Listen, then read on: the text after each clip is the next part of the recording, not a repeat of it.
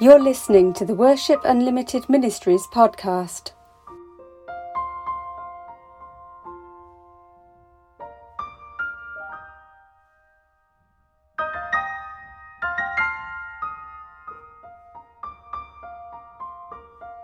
This week's devotional was written and recorded by Pastor Peter Norris.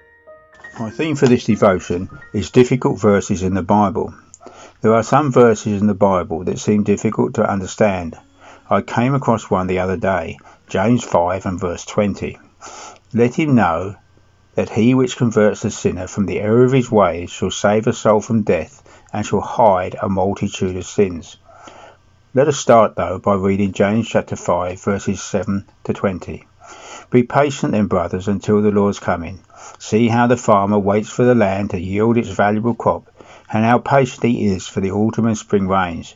You too be patient and stand firm, because the Lord coming is near. Don't grumble against each other, brothers, or you will be judged. The judge is standing at the door. Brothers, as an example of patience in the face of suffering, take the prophets who spoke in the name of the Lord. As you know, we consider blessed are those who have persevered. You have heard of Job's perseverance, and have seen what the Lord finally brought about. The Lord is full of compassion and mercy.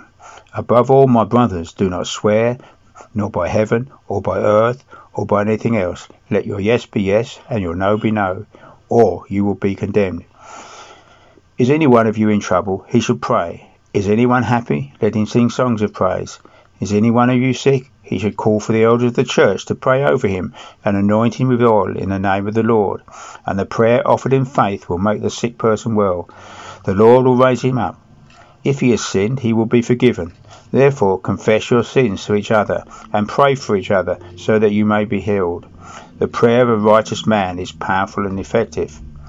Elijah was a man just like us. He prayed earnestly that it would not rain, and it did not rain on the land for three and a half years. Again he prayed, and the heavens gave rain, and the earth produced its crops. My brothers, if one of you should wander from the truth, and someone should bring him back, remember this whoever turns a sinner from the error of his way will save you from death and cover over a multitude of sins. Does then verse 20 mean we can forgive sins? No, for when it comes to our salvation, only God can forgive sin, which we gain through Christ's death upon the cross.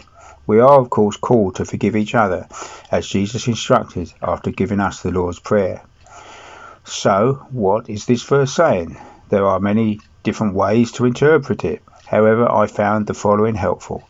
There is a sense that we can convert others to the Lord. There is a sense in which others must turn, convert themselves.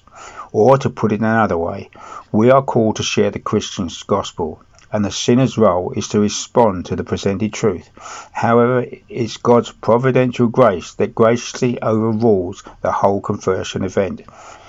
Let me encourage you that when you come across a difficult to understand verse or passage, first ask the Holy Spirit to give you understanding, and secondly, do not take that verse out of context. We see then it is God by the Holy Spirit moving alongside them that convicts people, but we do our part by presenting Christ to them. We must leave it to God, but given the opportunity, we can lead them to receive salvation. 1 Corinthians chapter 3 verses 4 to 9. For while one saith I am of Paul, and another I am of Apollos, are we not carnal? Who then is Paul? Who is Apollos but ministers by whom you believed, even as the Lord gave to every man? I have planted, Apollos watered, but God gave the increase. So then neither is he that plants anything, neither is he that waters, but God giveth the increase. Now he that plants and he that waters are one, and every man shall receive his own reward according to his own labour. For we are labourers together with God. Ye are God's husbandry, ye are God's building. So what can we conclude? God has made it possible in Christ for all men to be saved.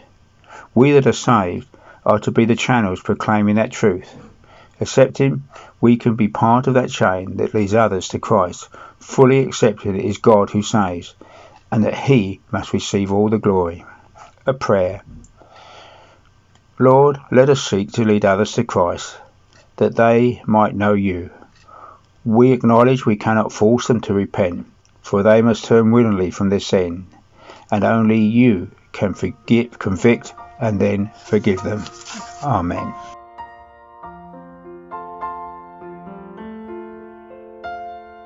Thank you for listening. For more information, please go to www.worshipunlimitedministries.org.